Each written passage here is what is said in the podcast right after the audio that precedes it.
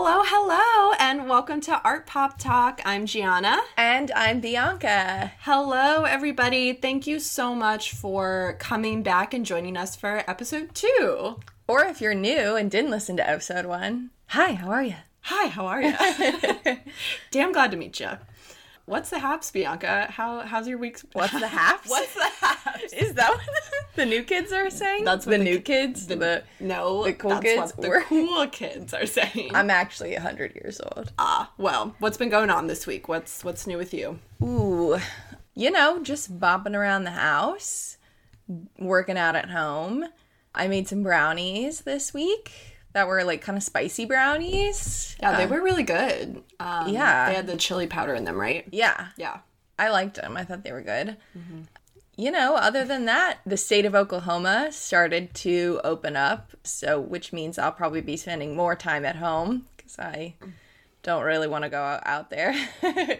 Our mom went out today to do some grocery shopping, and she came back, like, all in, like, a tizzy. Yeah. And she was like, oh, my God, like, all the crazies are out. And I'm like, well, like, I, I don't know what, what else you expected for first day opening, yeah, you know, the doors. Yeah. All the crazies come out first. Well, it's hard because, like, I want to I want to go out, you know what I mean? Like, I I would like to go. Actually, my hairstylist was posting on Instagram that she was starting to reschedule people. I was like, oh, man, it would be really great to, like, go get my hair done. Still, Mom was saying that it's hard. Like, now people don't want to keep six feet apart and all this stuff. Like, we maybe we can go out, but, like, we're certainly not in the clear. Right, and I think that is definitely the difference. It's like, sure, like, we knew that we were all going to reach this point where we were going to have to start slowly integrating back into, you know, society. But at the same time, things can't go exactly how they were before, and they shouldn't, mm-hmm. um, for the better. But yeah, just complete one eighty, I think. People already throwing their... one eighty. Wow. Are you a TikToker? Yeah, totally. Oh, I'm happy for you. Thanks.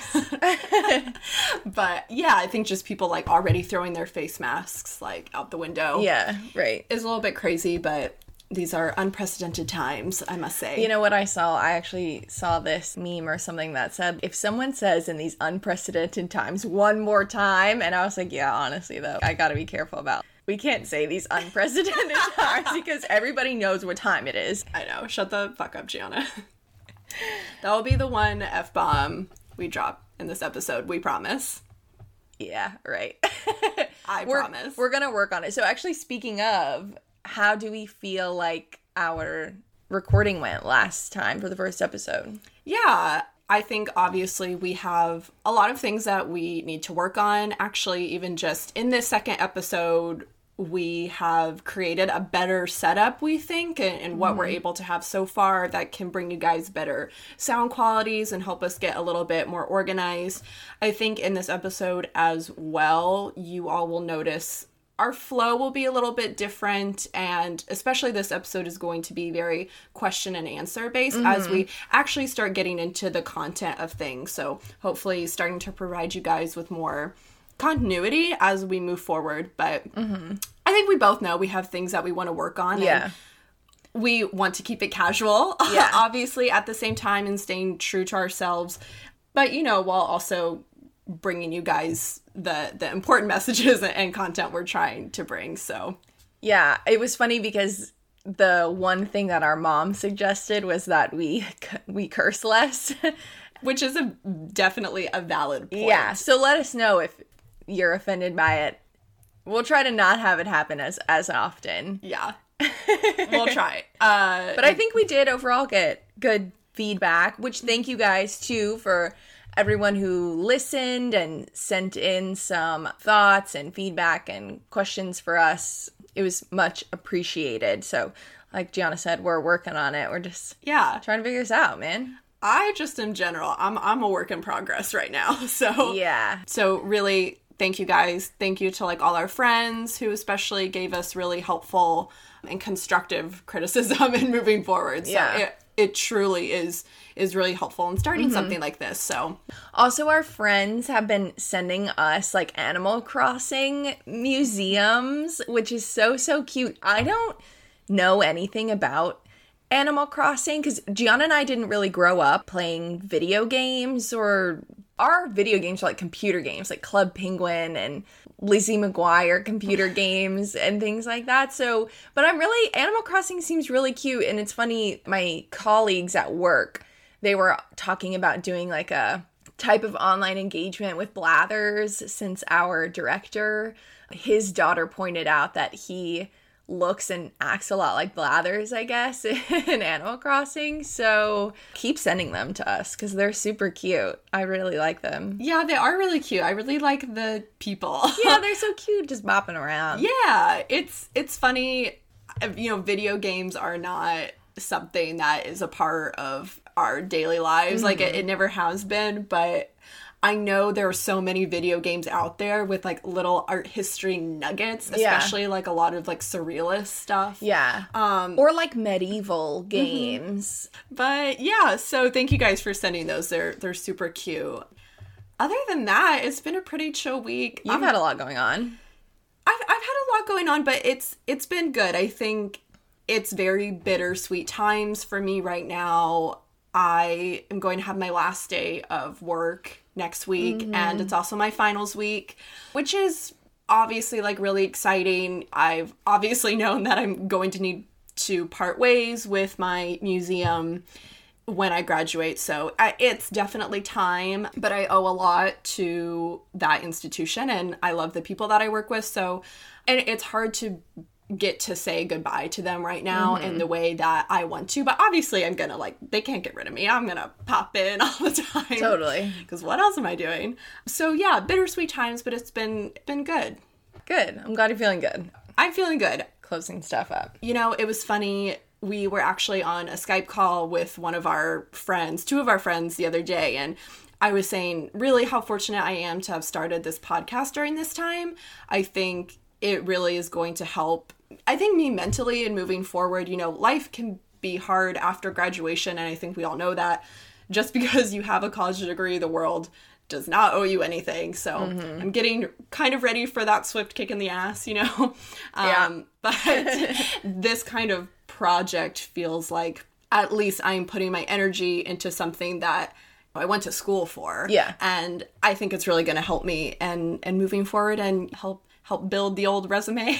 Oh, for sure. So, yeah. Oh, yeah, guys, I started as a LinkedIn. So, you know, if you're trying to look cool and professional, follow us on LinkedIn. Wow. Oh, wow. Yeah, I actually don't have a personal LinkedIn right now, admittedly. The co-host doesn't even have a LinkedIn. It's so on my... No pressure, guys. It's on my to-do list, okay? I've been a little bit busy reading your thick thesis. It's thick. It is thick. Thick. With two C's. Two C's. Oh my gosh. Well, I think with that being said, guys, we yeah, bring are, it up. We're going to jump right into it. So today, as you might have seen on our Instagram, Bianca was asking you all some questions to introduce you guys into our topic for today, which is Bianca's graduate thesis, Judy Chicago's The Dinner Party. So today, it's going to be really exciting. You guys are going to get to learn a lot about Bianca, you know, obviously what her interests are. We are going to talk about the first half, or not even first half, two... The intro and and the first body chapter. Great. Of her thesis. So, yeah, so I've been doing a little bit of light reading over this week. Um, but it's actually been really good. And because she hasn't read it yet, guys. No. She didn't read the whole thing when I finished, which I guess I don't blame her. But I was looking back. I was reading it this morning. I was like, oh, man, this is so good. No, it really is good. And so I... It's a bad sister moment. But... No, because I, t- I when we were living together when I was writing this, and I was just talking about it nonstop because I'd be walking around the kitchen and be like, you know what would be a really good point is if I, like, talked about this or, you know. Yeah, so I didn't read it, but, like, I lived it with you oh, yeah. in a way. And maybe that's even better. Because that whole year, that second year of us living together, our dining room table was just like covered in these like stacks of thick feminist theory. And I was just like, Jesus Christ, like, you got another one? Like, and you're like, I like books. I do. I really prefer, actually, I was thinking that too when I was getting ready for this. I was like, oh man, I wish I had access to the library. I miss kind of having these tower of books around. I don't know, it's something about it that just makes me feel comforted. And if I forget something, or it's just, it's so nice to just open a book and remember where it was. When you start writing a project like this, you kind of remember, oh, that's from this book on page thirty-nine, like, because you're just looking at it so much all the time. And when I was getting ready for this, I was like, oh man, I, I need my books. I, I think books are validating.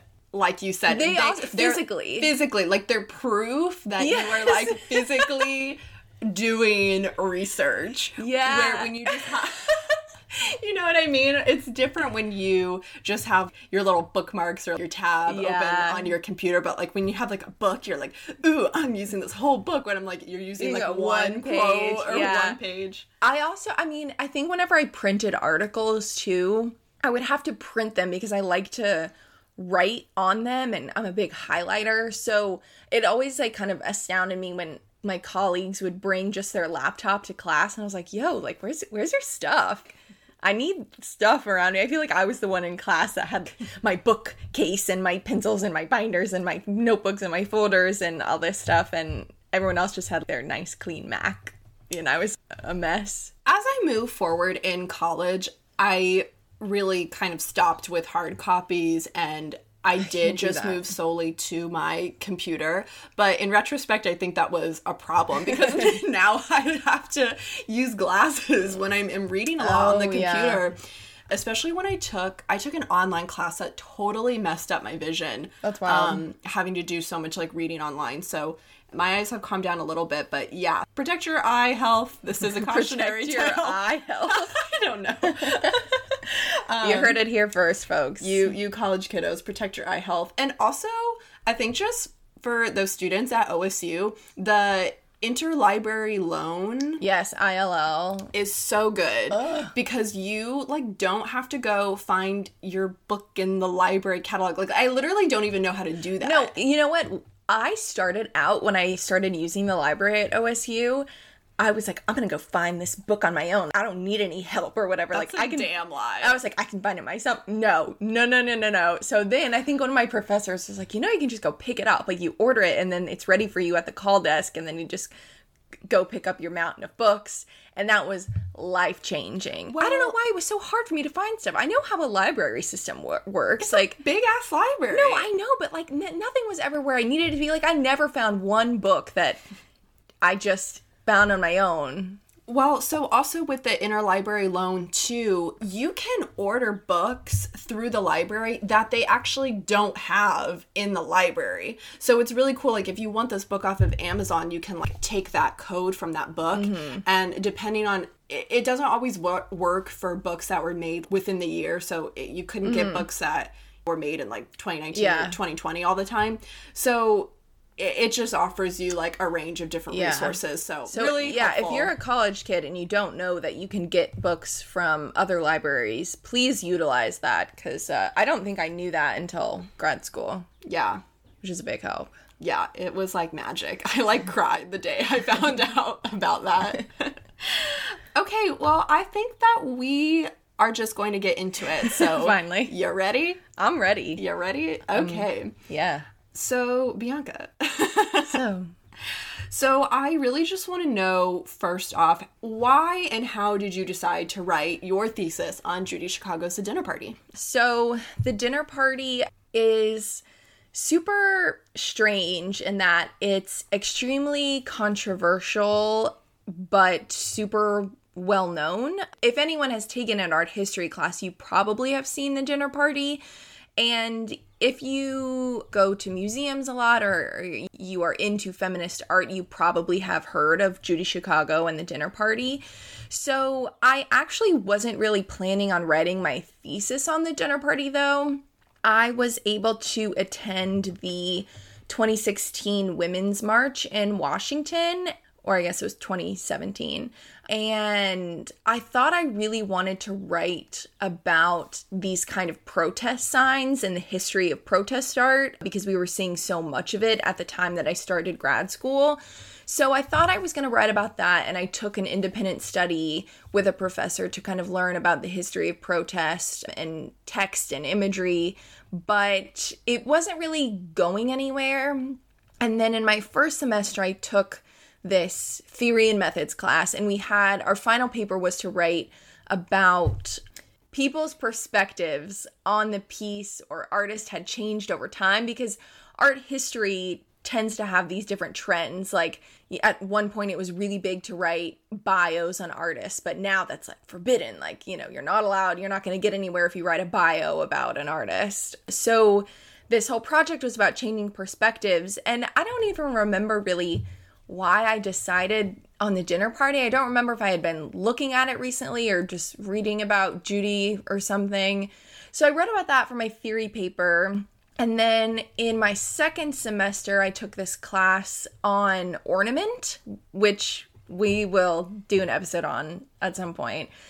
And I also wrote about The Dinner Party for this ornamental class. And then came time to get my materials ready to write a thesis proposal and things like that. I was like, why don't I just write about The Dinner Party? Like, I can't believe that I've already written two twenty-ish page papers on The Dinner Party, and they're both about kind of different topics within the piece and encompassing contemporary feminist practices. So then in the end, it worked out to use those two first year papers as the base for my project overall. And then my ornament paper became kind of my second chapter, and my theory paper became the intro and chapter one, which we'll uh, talk about today. Ah, great.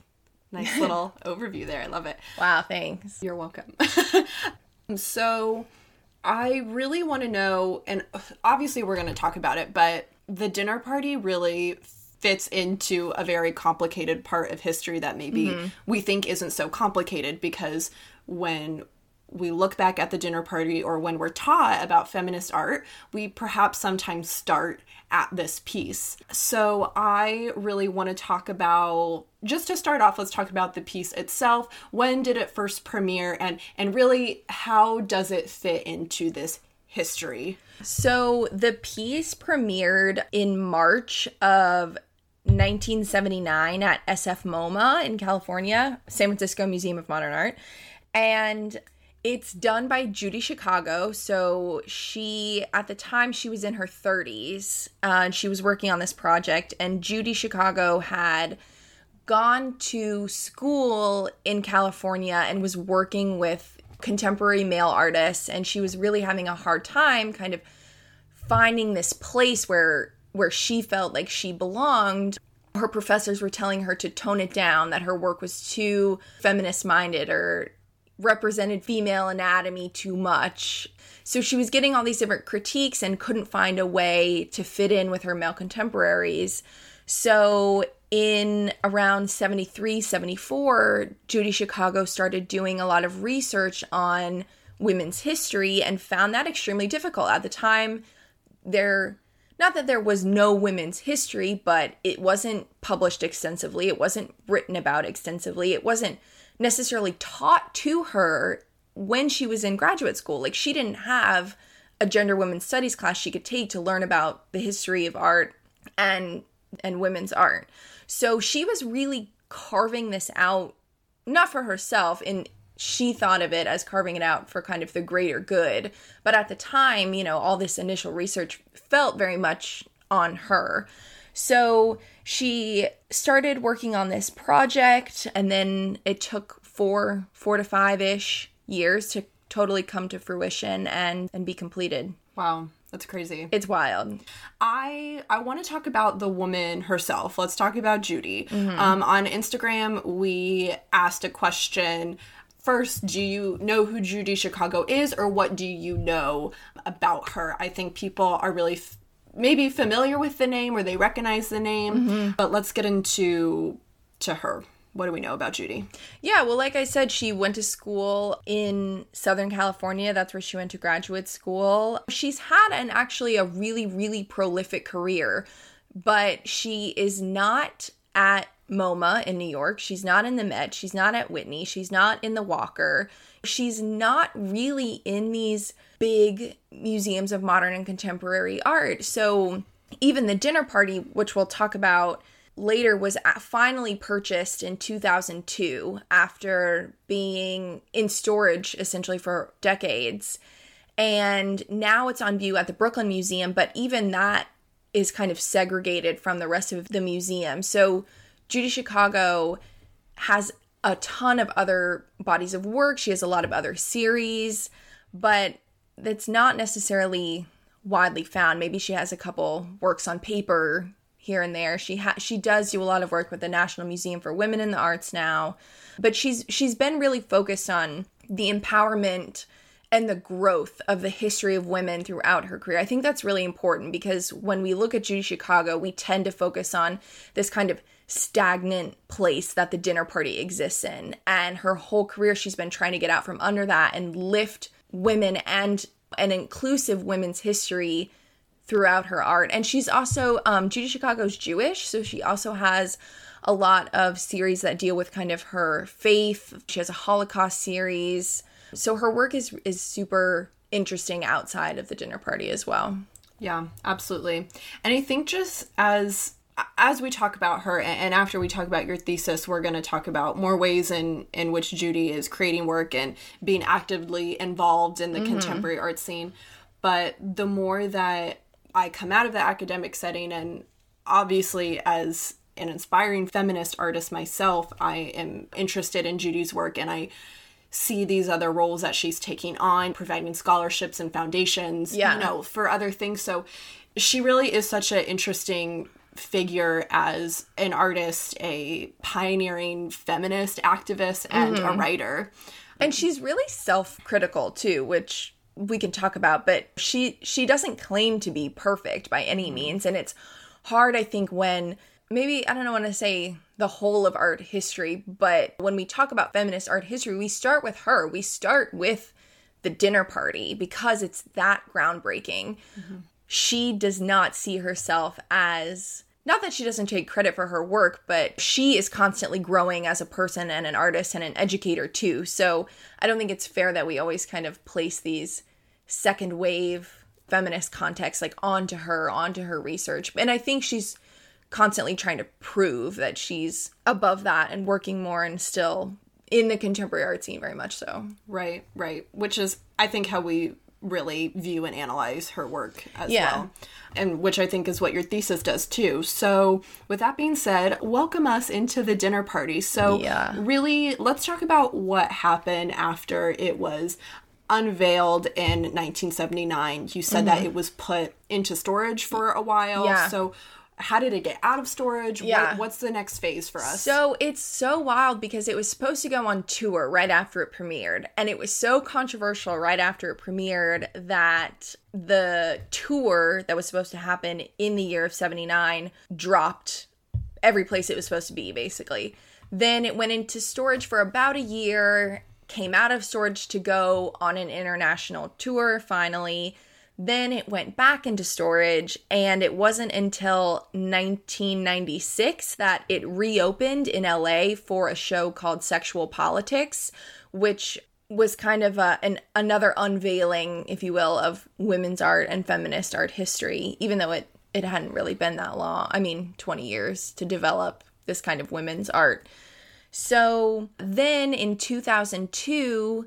the piece was bought by Elizabeth Sackler. So the Sacklers, some people may know, they're a really interesting family right now. They've been part of the opioid crisis, the Purdue Pharma scandal. But Elizabeth Sackler is kind of distanced from her family. Not that she hasn't benefited from the name or anything like that, but she is, she's different from that big pharma kind of pocket, I guess, of the Sacklers. So at the Brooklyn Museum is where it resides now. It was donated by Elizabeth with the foundation of the Elizabeth Sackler Center for Feminist Art. So that wing is within the Brooklyn Museum, and then the Dinner Party resides within that wing. So it's really interesting. When you walk into the Sackler Center, the center is basically like a big square, kind of, and then the Dinner Party is this big triangle that resides within the square, so it's fit in the center of the square. And you walk in, and there's kind of this tunnel, if you will, that welcomes you to the Dinner Party. And so they have all these like beautifully embroidered banners that hang and kind of introduce these themes that will be present when you arrive at the main event, basically. So the the banners in this tunnel kind of act as like a foyer that you would presumably enter as if you were going to a real dinner party, right? So then you walk into this big tent-like structure, and I was actually surprised when I finally saw it in person, like how small the, the tent was. The piece itself is enormous. So you walk in and it's a big triangular table, and each side of the triangle is forty-eight feet. And then the table itself sits on this pedestal of porcelain tiles. So you walk in, and the tent is kind of, it's it feels pretty low. It feel, the tent actually feels pretty encroaching on your space, which is really interesting because when you see images of it, you would actually think that it's in this like big dark room all by itself. So the Dinner Party, as I said, is a big triangle, and on each side there there are plates that represent thirty-nine women from history that when Judy Chicago was doing research thought that they kind of represented a development within these different cultures, so the history of women and women's art. So in addition to those thirty-nine place settings that we see at the table, there are nine hundred ninety-nine other names of women on the tiles on the floor that the table rests on. So there are all these other names, and this is just a project for us to start thinking about all these women of history. And at the time, Judy Chicago just didn't have the means or the, you know, there was there just wasn't enough information out there to represent all one thousand names on the table. So the idea of the Dinner Party was actually started from this idea that Judy Chicago had of the Last Supper. So it started as kind of a reinvention or rethinking of the Last Supper and, and representative of this cultural swallowing of women. So instead of women being consumed and, and told from the viewpoint of those who have traditionally done the cooking throughout history, Judy Chicago's kind of inverting that and playing with that as she puts these women in place settings. Yeah. Just amazing. It was, a, yeah. It's a lot to describe too, so sorry if that that whole first point was really drawn out, but this piece is so intense. Like there are so many moving parts. The whole structure of it is enormous, and then there's the place settings and the table runners and how you have to walk around it. Like it really is a monumental sculpture. So it's kind of hard and takes a long time to kind of work through and describe like all these different pieces that go along when you experience this piece. Right. Well, and and with that being said, that's why you wrote like what ninety yeah. pages on this. Yeah, piece? Which is nothing. You know what I mean? Like it's not. That's nothing. There are there are hundreds of books, four books from the artist herself written about the piece. Yeah. So now, I, and I have a lot more questions for you, but going off of that. Just in what you said about Judy herself writing so much about this piece, I want to talk a little bit about the backlash that the Dinner Party got in relationship to the historical context and the time of second wave feminism, what was going on there. And also as someone who has studied and read Judy's writings really, you know, a lot to write your thesis. Yeah. Um, I'm just curious in in the tone of her works, is does it feel very argumentative, or is it just very factual? And I think, as you stated, Judy has worked her whole career to get out from under the shadow that the Dinner Party has created yeah. to continue to be a practicing artist because yeah. she's got Judy's got more shit to say. Yeah. um. So I, I'm just I'm a little bit curious about what you thought in in, in reading her her books? So The Dinner Party is extremely controversial. Basically, when you look at the piece, each of those thirty-nine women are represented in the form of dinnerware. So they have these table runners that say their name, like Sappho, Judith, Georgia O'Keeffe. So there are these really famous names in- inscribed on these runners. And then the physical plate is a ceramic plate that represents the woman or the culture she comes from or the body of work that she produced. So many of them are actually meant to represent the shape of a vulva. And not all of them, though. I will say not every single plate is in the shape of a vulva. Some of them are in the shape of a butterfly. There's one that's a piano. So there was a lot of, of backlash immediately against the piece because people thought when it premiered it was cliche, it was bad art, it just simply wasn't made well.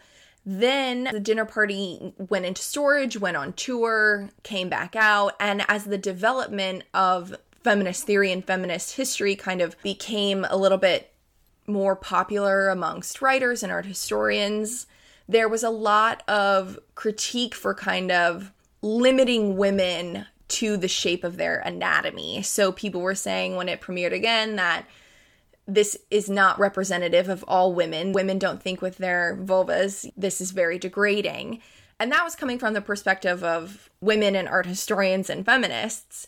And then it's also important to acknowledge the lack of racial and cultural diversity within the piece.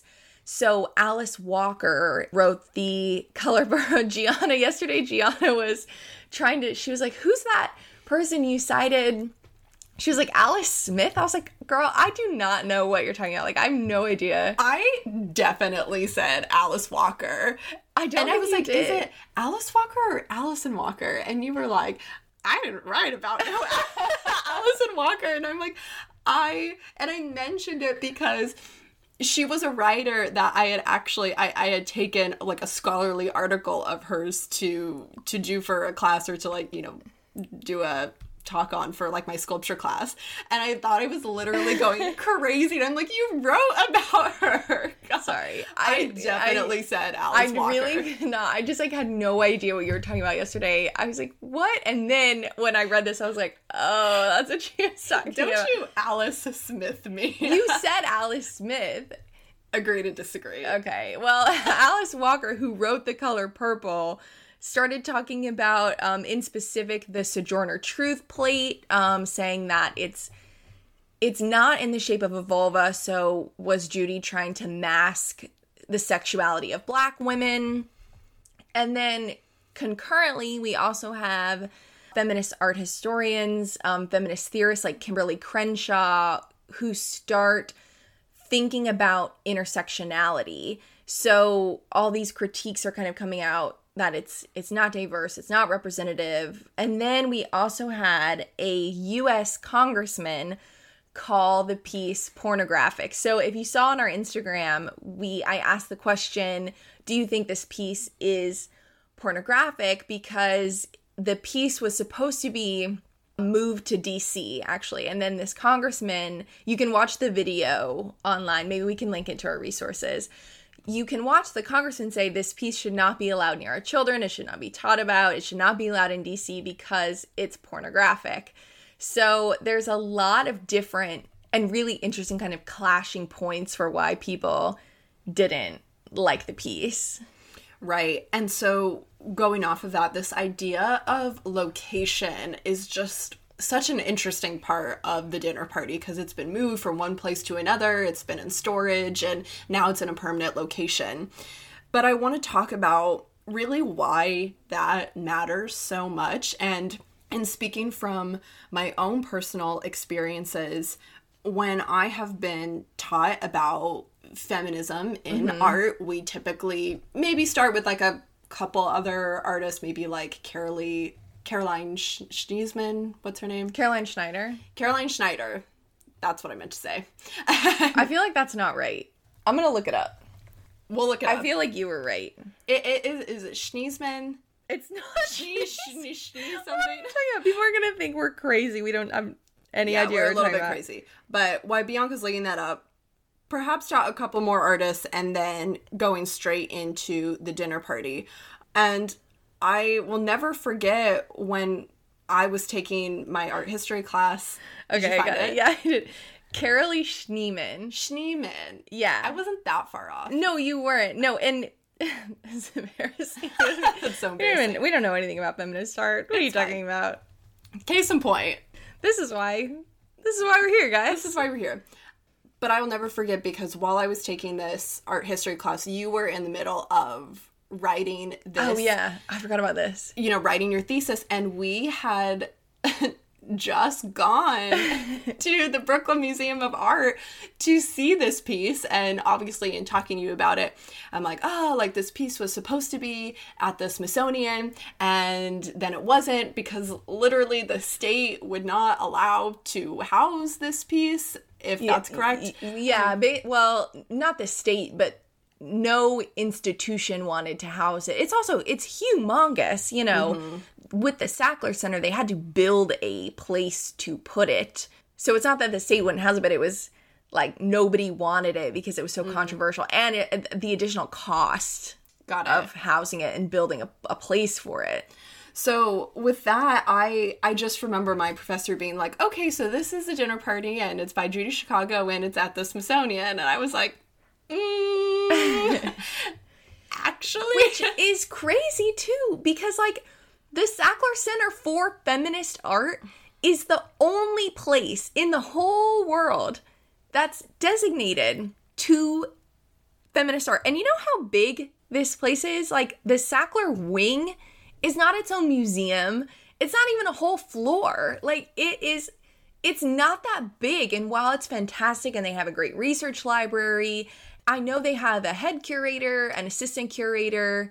They have um, an admin, basically, because I was trying to, like, email them all these questions about the piece. So I don't know how how many other people work specifically with the feminist art collection at the Sackler Center on a daily basis. But, like, it's part of a larger institution, so, and it's the only one of its kind. Like, the fact that art historians don't know that the, if we're going to call it that, starting work of art for feminism is not in D C, it's in the Sackler Center for Feminist Art, is so wild to me. And I know, like, people make mistakes. Like, people just, you know, it happens. Like, we don't know who Carolee Schneemann is, clearly. No, that's honestly horrible. Yeah, it's just, I, I just think it's interesting. Even just thinking of something as simple as the location yeah. of this piece is something that I've experienced some. It um, yeah, it's it is crazy, because when you look at it, it's like, it was supposed to be here, it was supposed to be here, it was in storage, it, you know, went on tour, it did, it did a lot of moving, mm-hmm. you know, so I get it. It's just, I think it's funny whenever you... You do are so yeah, like, you're so attached to something. Like, whenever you were in class, like, you were hearing about this probably twenty-four seven. So, but apparently I didn't care about no Carolee Schneemann. um, we should do an episode on her. Justice for Carolee Schneemann. I feel really bad now. I feel bad. She she was she was really interesting, and you talk about it in your thesis. Well, you don't talk about her, but um, I do talk about Alice Walker. You do talk about Alice Walker. I'm never bringing it that up. Um. I, I think that, and, and Judy talks about it, presenting feminist themes into sculpture or painting poses a lot of challenges, whereas before, artists were really using, like, performative art to spread these, like, feminist ideologies. Yeah. Um, it, it just seemed like an, uh, a direct kind of social... It was like being a social be- being. So using your own body to create these messages just made a lot of logical sense. Yeah. So yeah. I see you, girl. Don't worry. I see you, Carolee. I see you, Carolee. Um, yeah, it is really interesting. Something that I talk about is Judy's inclination to have all these people work on this massive monumental sculpture, which is not something that at the time women were doing. They were using what they had. They were using their bodies. So it's really interesting that she took on this, like, massive piece of work as kind of not her coming out artwork, because mm-hmm. she had been doing other things, other small sculptures, works on paper. She took a lot of um, China painting classes with Rosemary Rademaker. So it's it's so, and maybe that's why it's this kind of defining piece. It's just, it is that different. Yeah. So you had mentioned a couple terms in your writings and also in talking about the piece so far. Mm-hmm. So we want to make sure that we're discussing this piece in the right terms, and then we share those with you all. So I want to talk about the difference between womanism and intersectionality. Yeah. And how the evolution of those words fit within the history of the dinner party. Yeah. So I think it's it's so fascinating to think about the word feminist, because I think you and I, Gianna, use it like pretty loosely because it's so hard to say. Like, like it's well, it's exhausting to be like, I practice intersectional feminist thought every five seconds of the day. You know what I mean? Right. It's like so. I'm gonna stick my head on microwave. Yeah. It's just like it's a lot, and so I think that even though Gianna and I are are aware of practicing intersectionality, and we replace it with kind of the word feminism, feminism still has this like negative connotation to it. Do you want to talk about your TikToks? Oh my God. Okay. You guys, I'm a little bit hesitant. We don't know how the internet works. How does TikTok work? Can if if anybody if someone is listening and would like to contribute to what is happening, for the love of God, what is this like algorithm that like TikTok has? Because like we have been posting something and it'll be like, ah, oh, like two people saw this thing, and then the next day it's like one thousand people saw your video when we have like five people following us. So no, we have like twenty. Okay, twenty people following us. I guess I just don't understand how it works, but it it's just I don't know. It's funny, and I think no, but like your yes. piece. So I posted this stupid TikTok on my personal account that was, it was like the the Lowe's uh Home Depot Home Depot theme like, song dum, dum, like, dum, dum, dum, dum, dum, dum.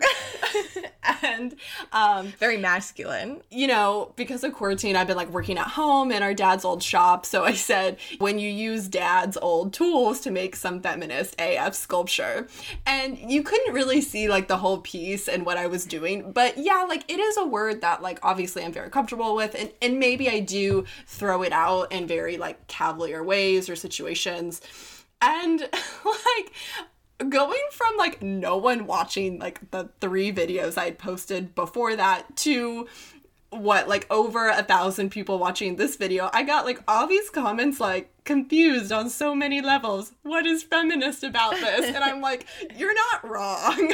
Yeah.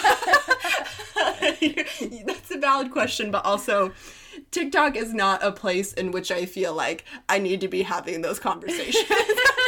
Time. So I'm just kind of scared of the internet, and TikTok is coming for me. They're like, I think so. Confused on so many levels, and I'm like, well, don't judge me. You know, it's just funny because I feel like going back to the word feminism, we use it so loosely, and you know, I know that your work has you know is feminist in nature, but I can see why you don't care that. About me or know so, who I am. So. All this to say that, like, the development of the of feminist practices and ideology and theory is super interesting, but at the time that Judy Chicago was making this work, she was making it in the seventies. It's at kind of this height of the second wave feminist movement, which has been extremely critiqued for only catering to white, middle to upper class, straight women. So alongside kind of the second wave movement, there was this movement of womanism, which was meant to incorporate and share the experiences of predominantly Black women. So then in the, I think, eighty-nine, Kimberlé Crenshaw uses this term intersectionality as not a replacement to womanism, but as a term to encompass all these different experiences, particularly of Black women. Not all Black women have the same experiences. Mm-hmm. So then that leads to intersectionality uh, being used by other feminist theorists to kind of incorporate sexuality, gender identity, class, age, all these different demographics coming together in different ways. So that's kind of a, a very extremely brief, not all-encompassing development of the term intersectionality, which is what I think Judy Chicago is very aware of now. So she, like I said, she's written four books about the dinner party. And every time she writes these books, she's writing more history about the women that was in it. She's trying to f- do more research on the women's names who are in the tiles on the floor. So she is extremely aware that her piece is, it is what it is, basically. It's made at this time. It was made with these resources or, or lack thereof that she had. She has publicly said she would not change the dinner party, which I, I don't necessarily think she should either. But the point of my thesis is to incorporate that intersectional lens. Like, how does this piece function now? How does this make us think about age? How does this make us think about race and class? Like, what can we do differently? Why should we be thinking about the dinner party in this limited second wave feminist white view? Right. And I completely agree. I mean, I, I, I absolutely don't think that she should go back and change anything about the dinner party, which is not obviously not something that's going to happen. But it experiencing it in the state that it is and experiencing the issues with it is just as important, I think. Mm-hmm. And why would you go back and erase a moment in history? Um, I yeah. don't think that that would serve well, yeah.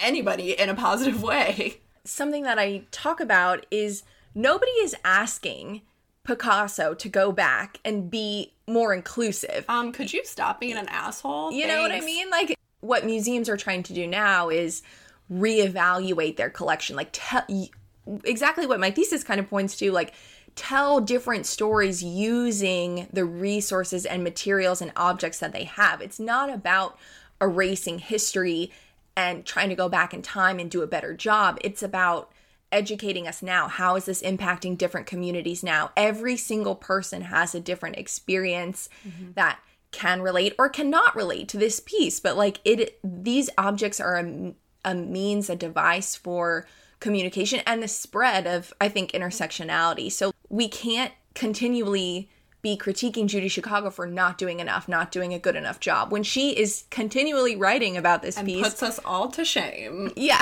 Like, she's doing the most, actually. You know she's, what I mean? She like, is out there she is doing, doing the most. She is eighty years old, still producing artworks and still stuck in this critique of the dinner party that it is a symbol of feminist art that is simply not good enough.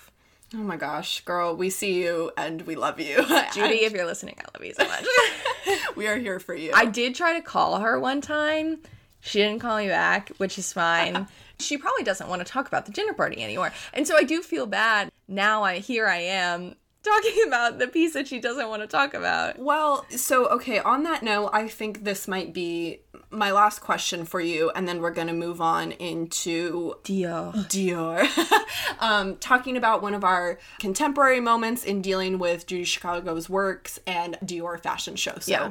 I want to know what that driving force was for you to write about this piece, because mm-hmm. as I know, you had a lot of people telling you, let's maybe not write about this piece yeah. because there are so many scholarly articles on it, so many yeah. writings about it. Obviously, mm-hmm. Judy Chicago has written like a million books about it. Yeah. Like, it is overdone. Let's talk about something else. Mm-hmm.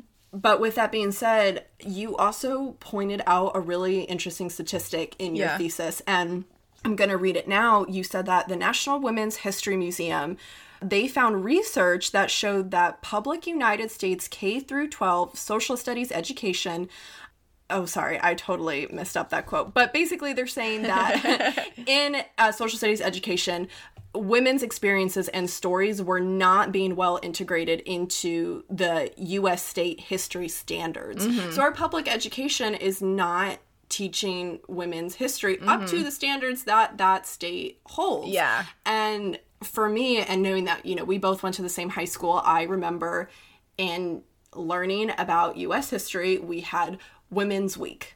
Mm-hmm. And we talk about all these important moments in women's history, mm-hmm. and we wrap them up in one lovely little week, and then we're done with it. And that was the first time my senior year of high school, I had a teacher ask me, do you know what feminism is, mm-hmm. and are you a feminist? Yeah. So I just think my personal relationship and and being formally educated on mm-hmm. feminism was kind of lacking. And then literally as I was about to graduate, that was the first time I was asked that question. Mm-hmm. Um, so I'm just curious if like your own educational experiences influenced your decision to write about this piece. Yeah, I think at the time I didn't realize it because I was, you know, when you're in grad school, at least for me, I was trying to find that thing that really helped me feel comfortable in expressing my voice and trying to figure out even how to be a grad student and how to write this thesis. So when I realized, you know, I had these two papers and I was kind of piecing them together, I realized I was extremely, I guess, comfortable talking about The Dinner Party. The more I dug in, I, I realized art history can use The Dinner Party to apply all these other different concepts to it. So it feels very stagnant. Like I said before, it's kind of stuck in this in this very specific place in time. Like it is the beginning of feminist art history. But as I started writing, I, you know, looked at it like, okay, let's talk about women's labor. How did women's labor, how does that compare to labor in the art world now? Like, why is Judy Chicago consistently being critiqued for having all these volunteers work on the project when other male artists, other contemporary male artists are doing the same thing and getting praised? Or how do we talk about unpaid volunteers in the art world? How do we talk about ornament? How do we talk about feminist spaces and museum spaces? So as I just started writing, I realized like these are all these questions that I was forming kind of in my daily life. You know, I think Me Too and museums starting to encourage this kind of other storytelling and looking at other people and trying to increase diversity in their collection. Like all this was kind of happening at the same time, and it's it felt very it felt re- very relevant, and I felt very comfortable kind of exploring something that may seem overdone, but in reality I do think that I ended up telling kind of a different story, or, or not even a different story, something that can be put to use. And that was my my biggest goal. Wow.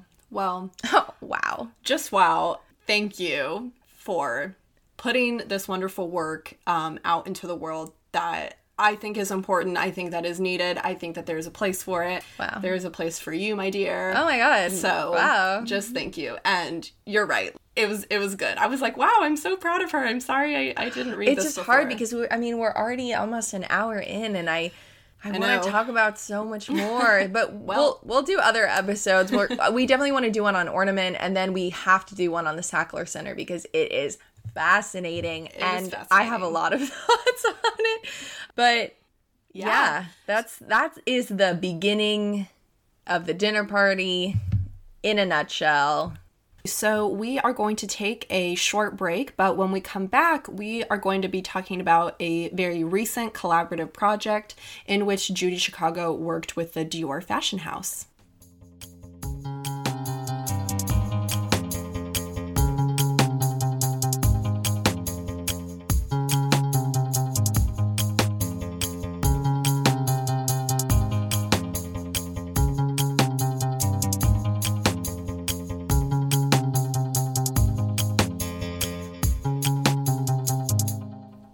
Hey everyone, welcome back. Gianna and I were just, you know, brushing up on our French skills. Well, you were. I think they're pretty good. I know, I need to keep practicing. I, on the other hand, um, sound like Steve Martin and Pink Panther. Which also, you should know, is one of our favorite movies. So if we just all of a sudden start quoting the Pink Panther or, or any other movie, just like...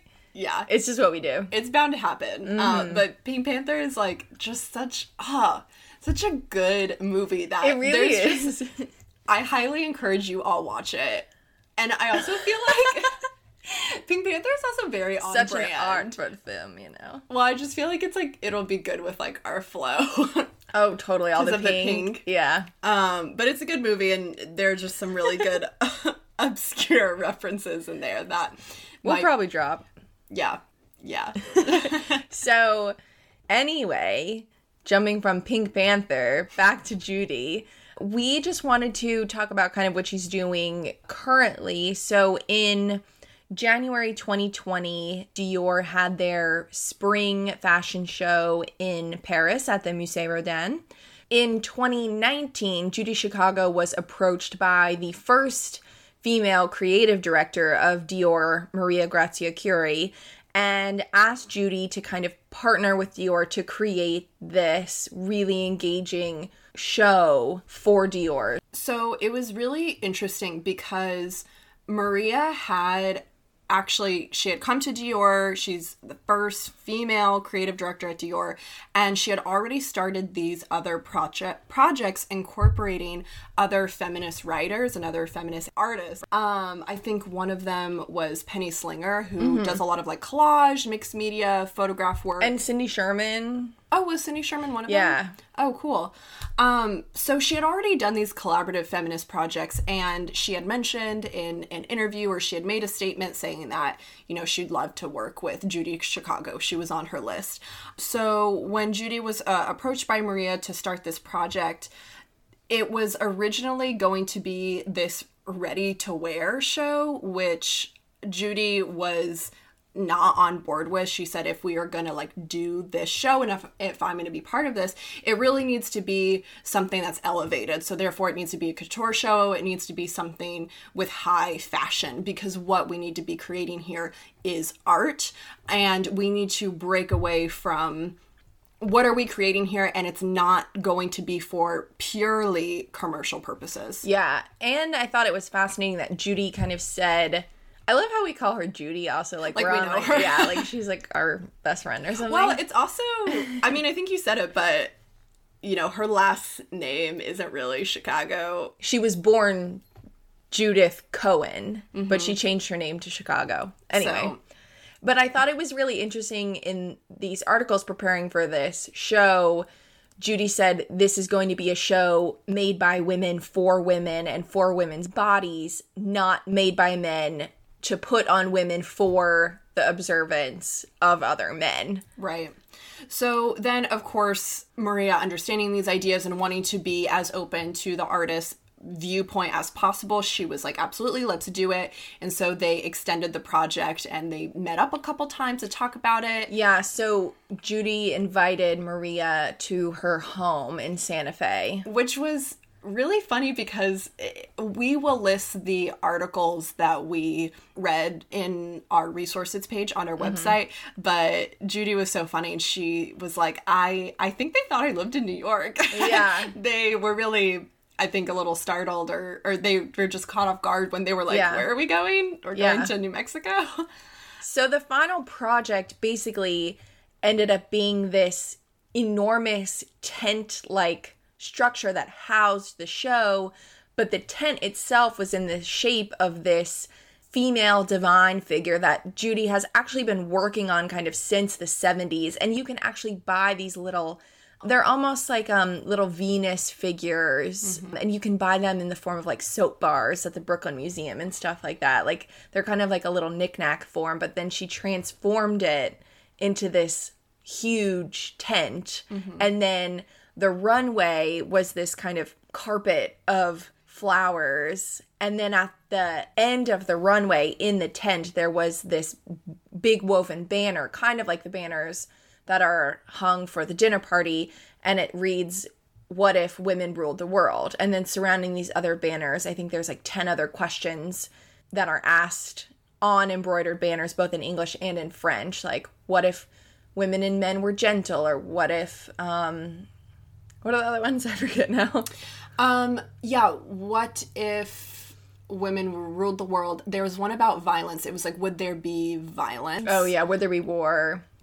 Yeah. I, we should share those images, too. Yeah, I, I think just in general, posing really interesting questions for a alternative world in, in which is one we don't live in. Mm-hmm. And it's interesting for a fashion house to kind, to kind of ask these questions, what if women ruled the world? Because fashion seems like such a women-ruled world, I guess. Like, the world well, of fashion seems very women-based, but it's in reality run by men. Yeah, I feel like it's it's kind of hand-in-hand. Like, it is and it isn't at the mm-hmm. same time. And it, it's important to point out that Judy was actually really um, apprehensive in getting involved with this project, because for years she had this view of the fashion industry and how it goes against, you know, what she believes in. You know, who are these men telling us what to wear and telling us also what our bodies should look like? I, I think that's where she became increasingly interested in Maria's involvement in the project. And mm-hmm. I think that really like solidified the the relationship between them and, and this kind of collaborative project. Yeah. Also, once they moved forward and they knew it was going to be this um, couture fashion show, Maria wanted the catwalk to actually be in the shape of a triangle. And she wanted it to be yeah. about the dinner party. But as you said earlier, Judy's whole thing has been to get out under the shadow that the dinner party has created and, and try to really create something new. Mm-hmm. And this was really, this was going to be the platform to really create that new thing. Yeah, it's really incredible. And I love her statement throughout all these interviews she did for this project. Judy was saying, this is a chance for us to make art. I want to make art and I want to put something good into the world, because I think there is some critique on the fashion world, you know, there, and that's absolutely valid. And I find it so interesting that Judy, ten- I feel like she tends to straddle these controversial collaborations, you know what I mean? Like, is it okay for an, a feminist, an artist, to work with, what, multi-million dollar fashion house? It's right. so fascinating. And the and the point for her was she just wants to make art. She wants to do something good. She wants to educate women. So all of those woven banners were done with a school in Mumbai that educates young girls about textiles and embroidery. Because which in, actually, yeah, in India, embroidery is a male-dominated art form, which is fascinating. Yeah, and that in Mumbai, that I don't what's know the word I'm looking for. Uh, the place in which they do the embroidery. Oh, it's that, like a school. The, the school. Dior Dior funds. Okay, works exclusively with Dior. So yeah. Judy saw that as an opportunity, you know, to kind of create yeah. that collaboration, educate women. In terms of my thesis, in the first chapter, I talk about this problem of collaborative workspace or a volunteer workspace that Judy had in making up the dinner party. And it was kind of the same thing with these banners for the Dior show. I was wondering, where are the women or the girls who worked on those banners? Like, were they invited to the Dior show? I just thought right. that was like super interesting. I, w- I want to know more about them. Right. Well, and it actually is interesting, and as we continue on with the podcast, we will dive into other chapters of your work. But yeah. we didn't talk about too much the controversy with the volunteers who worked yeah. on Judy's piece a lot.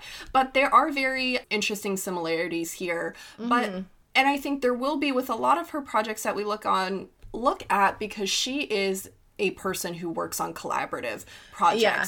from anything such as the Woman House yeah. to now. So you can't ignore those factors right. when looking at her work. So this quote from Judy says, "What I think now about the relationship between art and fashion is that fashion can really be a vehicle for meaningful art. I think this can be a whole other model for how worlds of art and fashion can collaborate that's not about commercialism or taking old master paintings and slapping them on purses. Art has to be more than the marketplace. It has to mean something." And when I read this, I immediately took this as a dig at Jeff Koons and his collaboration with Louis Vuitton. So Jeff Koons' line with Louis Vuitton specifically takes old master paintings and literally slaps them onto a bag and says, it's, you know, that's like Fragonard, Titian, Da Vinci, you know, and it's, they sell for like two grand. I was like, yeah, this last night. I kind of want one though. So, well, and we were talking about this the other day. But it is interesting because obviously the fashion world, it's a company. They're there to make money, and we yeah. understand that. And do those things still have a place in the art world? Those exclusive designer bags created by Takashi Murakami or, uh, you know, or Jeff Koons. Like, I think it's arguable that those things do have a place. But needless to say, that is, it's okay. Mm-hmm. And obviously I'm yeah. here that that is not Judy's vision mm-hmm. and, and and creating this. I mean, essentially what she's creating is an installation. Yeah. Like, I just wonder, I, I think this was received extremely well, but are we going to get mad at Judy Chicago for doing this collaborative project with a fashion house and not get mad at Jeff Koons for slapping old masterworks onto a bag and selling them for two grand? Like, I just right. wonder, like, I am curious to know a little bit more feedback. Since this happened in January, mm-hmm. shit kind of hit the fan a little bit right after that, but well, I'm curious if this will become part of her larger work and if it will receive any similar critique, since it is such a massive collaborative effort. And it, it is really interesting too, and we also listened to a podcast, um, an interview with Judy Chicago, and she talked about it stated in her contract after doing this project mm-hmm. is she's not actually allowed to take on another collaborative project with another fashion house yeah. for like another five, five years. years. Yeah. But Judy also stated that she was like, that's just not even going to happen, even mm-hmm. if it wasn't in my contract. She's still a, a busy woman, and I mm-hmm. think that it was so wonderful to see this idea of the female goddess come to fruition for her, yeah. because it is an idea that has happened for so long, which I think is why she found it so extremely satisfying and why mm-hmm. we found it extremely yeah. satisfying. But also, it, it kind of, she made it sound like this is this kind of like one-time thing. I definitely think it is. I mean, she is, she's gone eighty-one. Mm-hmm. Not oh, that she, yeah, not that she won't be producing work, but it was an enormous undertaking that happened fairly quickly. Like, they came mm-hmm. to her in twenty nineteen. So for her to create all these banners, have them embroidered, visualize the tent, make the carpet, that's a that is a ton to happen in the year. I mean, the dinner party in retrospect was much smaller. It's only forty, you know, forty-eight feet by forty-eight feet by forty-eight, and that took almost five years. So it, it's really interesting, but I feel so I'm so happy for her, and I just want the best for her.